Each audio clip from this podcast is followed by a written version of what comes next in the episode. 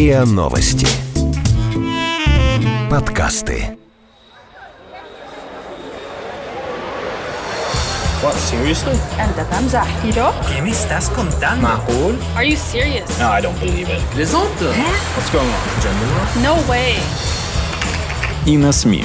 Иностранная пресса о том, что ее беспокоит в России. И на СМИ. Серьезно? Добрый день! С вами подкасты «И на СМИ» и мы, их ведущие. Главный редактор «И на СМИ» Алексей Дубасарский. И я, заместитель главного редактора Яна Наумова. В апреле произошло в некотором роде знаковое событие, которое, однако, мало кто заметил. До того все прошло тихо и ненавязчиво. Я говорю о визитах в Россию сразу нескольких лидеров скандинавских стран. Яна, как по-твоему, почему же на это стоит обратить внимание? Ну, это вовсе не потому, что я продвигаю тут свою северную тему. На самом деле, я предлагаю для начала бросить взгляд на события пятилетней давности. В 2014 году, после присоединения Крыма, изменились отношения России с многими странами, конечно, не только со Скандинавией. Мы все помним, как Европа кричала, что Россия совершила невообразимое, нарушила все мыслимые и немыслимые законы сосуществования на континенте, изменила границы, надо ее как-нибудь наказать. С тех пор немало воды утекло. Европейцы осознали, что за этими громкими заявлениями кроются реальные проблемы. И вот Германия уже строит с нами Северный поток и открывает автомобилестроительные заводы в России. Италия вообще требует избавиться от санкций, а Франция недовольна продуктовым эмбарго забрасывает правительство навозом.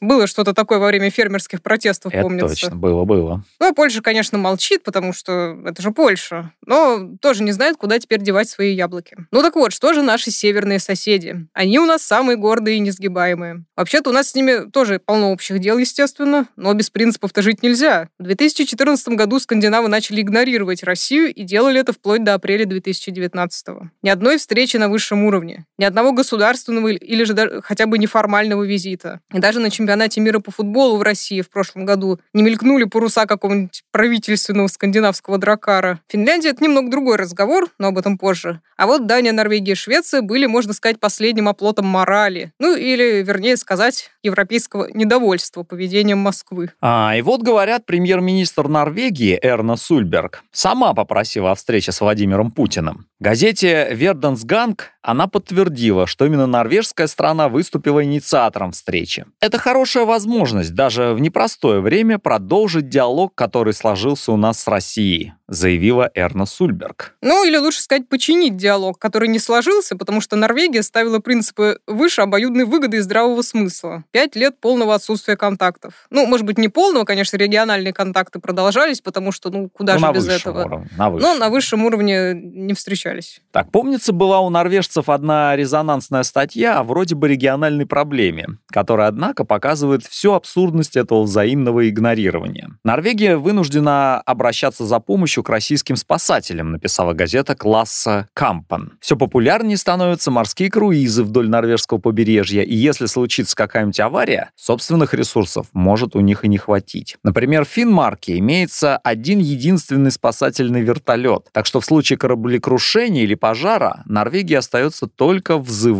к России, у которой размещены большие вертолеты на Кольском полуострове. Ну да, мы им поможем в случае чего, конечно.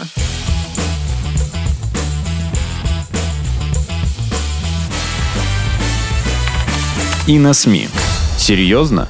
Знаете, скандинавы вообще живут с чувством собственной исключительности. Это не такое демонстративное высокомерие, как у иных французов, которые принципиально не учат иностранные языки, и не непоколебимая вера в национальное превосходство, как в Соединенных Штатах, и, в конце концов, не позиция силы, как вот у предков скандинавов из X века, которые активно выражали свою позицию, так сказать, топором по башке во славу Одина и Тора. Ну, просто спокойная такая уверенность, что у Скандинавии есть право судить.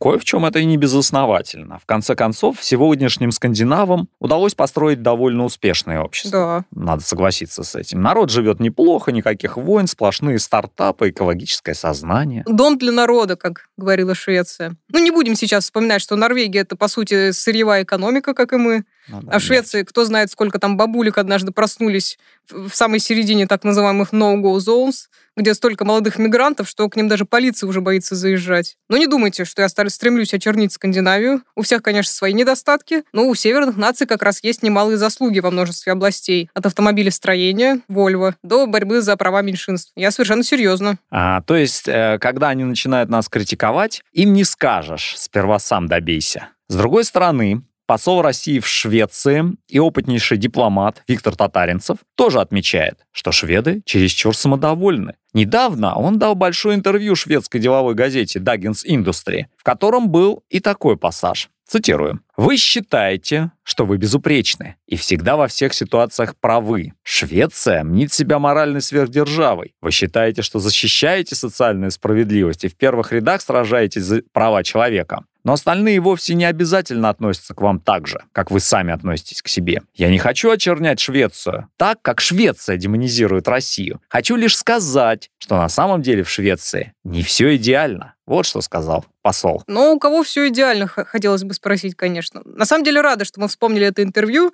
Оно действительно очень такое интересное и показательное. Татаринцев вообще не из тех, кто лезет за словом в карман. Ну, он же дипломат. Помните, как он пару лет назад прокомментировал в шведской прессе инцидент с российским самолетом, который, как тогда шведы утверждали, слишком близко подлетел к шведскому, создал опасную ситуацию. Простите мой грубый шведский, но какого черта делал шведский самолет-разведчик в четырех милях от Калининграда, заявил тогда Татаринцев. Вот и в беседе с Даггинс Индустрией он тоже высказывается без обиняков. К сожалению, в Швеции сложилась довольно негативная политическая традиция критиковать Россию за все на свете. Во всем, что в мире плохо, обвиняют Россию, сетует Виктор Татаринцев. Да, но сейчас-то в отношениях России и Швеции тоже внезапно наступила весна. Как и Эрна Сульберг из Норвегии, шведский премьер-министр Стефан Левен... Левен. Левен, да-да-да. Ну, немножко я не разбираюсь а, в этих фамилиях. Впервые за много лет решился на личную встречу с российским лидером. А, по-моему, вот лично Левен вообще никогда прежде с Путиным не встречался. Он занимает должность премьер-министра 2014 года, а двусторонних встреч на высшем уровне не было аж с 2011.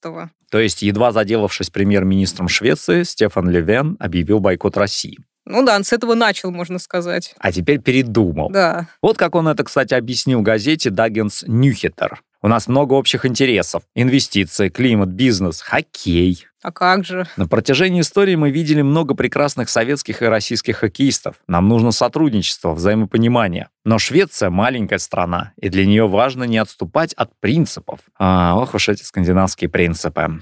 А, вот еще. Россия важная страна, расположенная рядом с нами. И так будет всегда. Местоположение Швеции тоже никогда не изменится. Поэтому мы должны сотрудничать по тем вопросам, где у нас есть общие интересы. Хитро. Сотрудничать нам буквально предписано судьбой, а вообще-то швед осуждает Россию за Крым и все остальные коварные дела и планы. Да, но надо сказать, что и даже в прессе уже чувствуется некоторое смягчение тона. Причем не только в региональных изданиях или у каких-нибудь социалистов, как класса Кампен. В той же Даггинс Индустрии в преддверии встречи Левена и Путина было высказано мнение, что хватит уже раздувать пресловутую российскую угрозу. Вообще у России, между прочим, большой потенциал. Признали. Ну да. Американцы могут позволить себе вечную мерзлоту в отношениях с Россией, ведь они живут по другую сторону океана. У европейцев же нет ни времени, ни желания продолжать этот бесконечный конфликт. Россия – неотъемлемая часть Европы, и без нее мирной Европе не бывать. Так вот написали в Даггинс Индустрии. Ну вот и Виктор Татаринцев тоже об этом говорит. По его словам, мяч сейчас на шведской стороне поля, ход за ними. Россия это ждет шведов с распростертыми объятиями. Глава шведского МИД Маргот Вальстрем, конечно, потребовала, чтобы Россия вернула Крым Украине, но на успех особо не рассчитывала. И правильно. Она прекрасно понимает, что этого никогда не произойдет. Так что Швеция загнала себя в тупик. Когда-то все равно придется нормализовать отношения.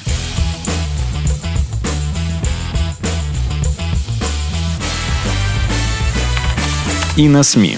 Серьезно? И бывший премьер-министр Норвегии Кори Виллок считает, что Запад предъявляет к другим, например, к России, завышенные нравственные требования. Рано или поздно экономическое и политическое господство Запада ослабнет. Чтобы обеспечить свою безопасность, будущей Европе пригодятся друзья. В долгосрочной перспективе с Россией надо дружить, подчеркнул недавно этот видный политик. Что же до Крыма, то, как мне кажется, никто не верит, что он вернется на Украину. Да и сами крымчане, судя по всему, возвращаться желанием не горят, заявил Кори Виллок. Поэтому надо подумать, как преодолеть санкции, наладить более конструктивные отношения. Вот этим и занялась премьер-министр Эрна Сульберг на встрече с Путиным в Санкт-Петербурге. Норвежский писатель и журналист Мортен Странд назвал ее на страницах «Dagbladet» ледоколом Эрной, что, правда, звучит малость двусмысленно, учитывая габариты главы норвежского правительства. Но вообще-то э, речь, конечно, о том, что Сульберг приехала к Путину, чтобы расколоть возникший между странами лед. И ей это во многом удалось. Даже в посещении Эрны настоящего ледокола Красин в Петербурге перед встречей с Путиным Странт усмотрел символическую нотку. Надежда на заживление ран в российско-норвежских отношениях очевидна, и ее легко понять. Ну да. Для такой страны, как Норвегия, гораздо приятнее иметь рядом дружелюбно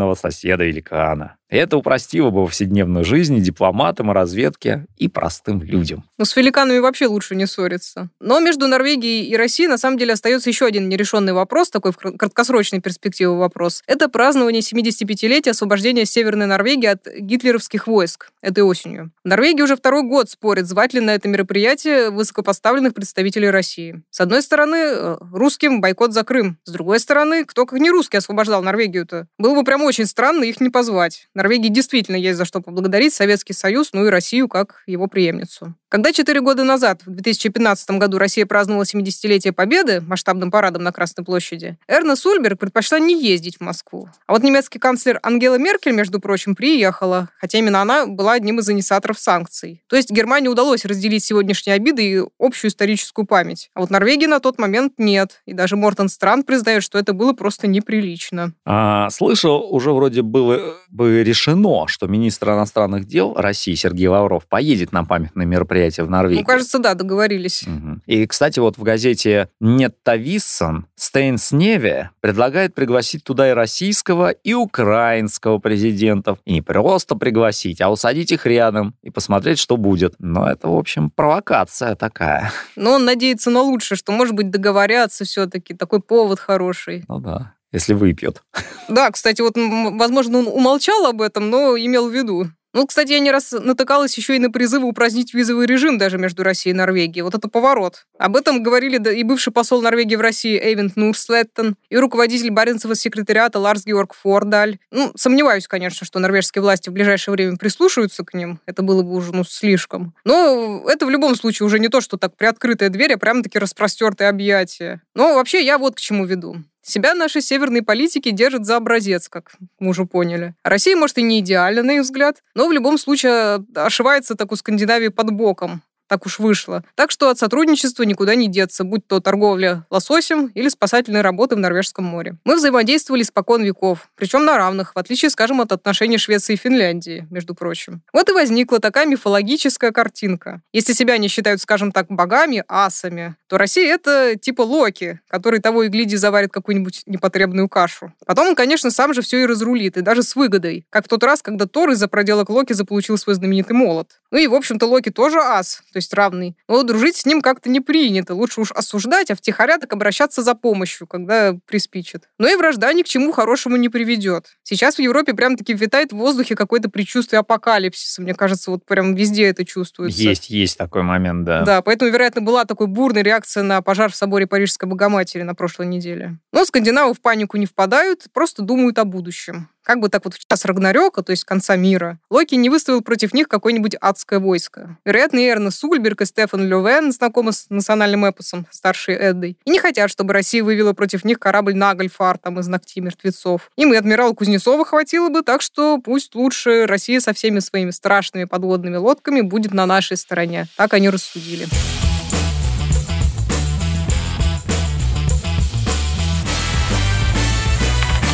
И на СМИ.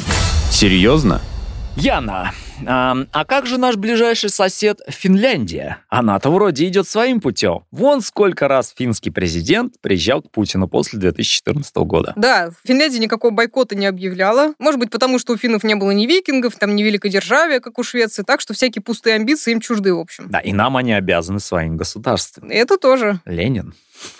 Ну вот пусть Финляндию и признают сейчас самой счастливой страной в мире, сами финны особо не зазнаются, продолжают спокойно работать, вместо того, чтобы почивать на лаврах и всех поучать. Президент Саули Нинистё совершенно обоснованно заявляет, что когда у тебя с кем-то общая граница больше тысячи километров, как-то неумно было бы враждовать. Но санкции-то они придерживаются. Да, в этом вся Финляндия. Перед Вашингтоном не лебезит, его возмущение по поводу Северного потока, который проходит и через финские воду, как мы знаем, пропускает мимо ушей. К России тоже не подлизывается, делает то, что считает нужным. Надо сказать, мы это ценим. Путин, конечно, может и открыто поспорить с Саули Нинистё, как это было вот как раз на Арктическом форуме в апреле. Ну да. А может и покатать его на яхте по Черному морю, чтобы показать дельфинов, как прошлым летом, когда Нинистё приезжал к Путину. Ну да. А, напомню, кстати, что на Арктическом форуме Путин и финский президент поспорили из-за санкций. Путин во время одной из дискуссий призвал Нинистё держаться поближе к теме Арктики, ведь Крым-то к арктической зоне не относится. А Нинистё заявил, что в обсуждении санкций тоже нет ничего плохого, ведь их причина до сих пор не устранена. Ну да, так и повздорили немножко, но обиды друг на друга не держат. Ну да. При этом, кстати, в интервью шведской Даггинс Ньюхеттер Саули Нинистё предостерег, что игнорировать Россию опасно. И, кстати, рассказал о своей особой роли посредника между Россией и Западом, которые иной раз э, так воротят друг от друга носы, что приходится передавать послание через нейтральную Финляндию. Вот как он описал эту ситуацию. То Москва, то кто-нибудь в Европе или США меня иногда просит. Можешь кое-что передать той стороне? И я, конечно, это делаю. И раз уж тема скандинавского высокомерия у нас сегодня так красной нитью прямо проходит через весь разговор, то вот вам еще одно высказывание от Саули Нинистё.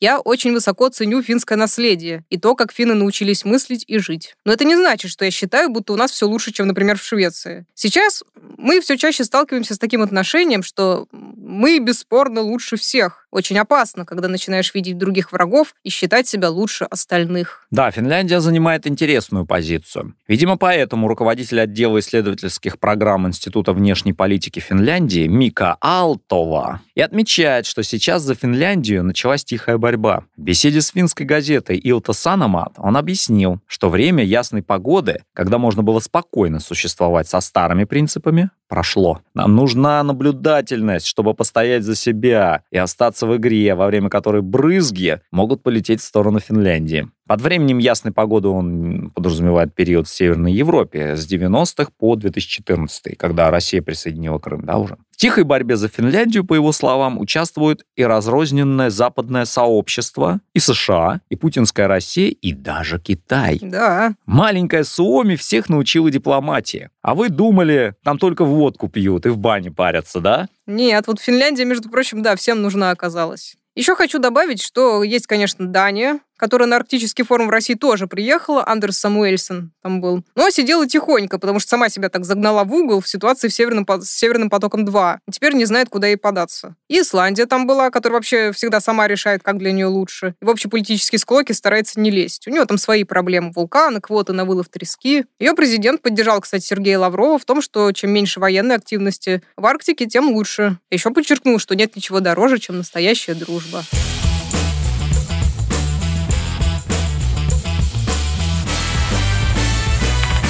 И на СМИ. Серьезно? В древнескандинавской поэзии был такой отдельный жанр — перебранка. Сейчас многие перебрасываются подколами в Твиттере. Причем и видные политики уже освоили соцсети, чего только стоит один Трамп с его охотой на ведьм. А в средневековой Скандинавии критики обращались друг к другу с хулительными стихами. Предлагаю тем политикам, кому не в моготу смириться с присоединением Крыма к России, перенять эту практику, в то время как остальные будут спокойно сотрудничать по разным вопросам. Так точно будет веселее, да и конструктивнее, чем полное игнорирование одной шестой части суши. Да, отличная идея, кстати. Прям так и вижу, как какой-нибудь отважный швед встает, такой делает шаг вперед и заявляет «Владимир, ты колдун и муж женовидный». А Путин ему в ответ «Знаешь ли, Швеция, если начнем мы обидно брониться, я ответами буду богаче тебя, если ты не замолкнешь. В общем, сам ты муж женовидный. А теперь поговорим о делах. А мы бы все это, конечно, перевели. О, без ну, Да. Но если серьезно, то у соседей всегда, конечно, будут общие интересы, так что не может не радовать, что дело, наконец, сдвинулось с мертвой точки. Нам и без Рагнарёка есть чем заняться. В общем, с вами были полные надежды Яна Наумова и Алексей Дубасарский. Всего наилучшего! Вы слушали эпизод подкаста «И на СМИ». Иностранная пресса о том, что ее беспокоит в России. Подписывайтесь на подкаст на сайте ria.ru в приложениях подкаст с Web Store и Google Play. Комментируйте и делитесь с друзьями. И на СМИ. Серьезно?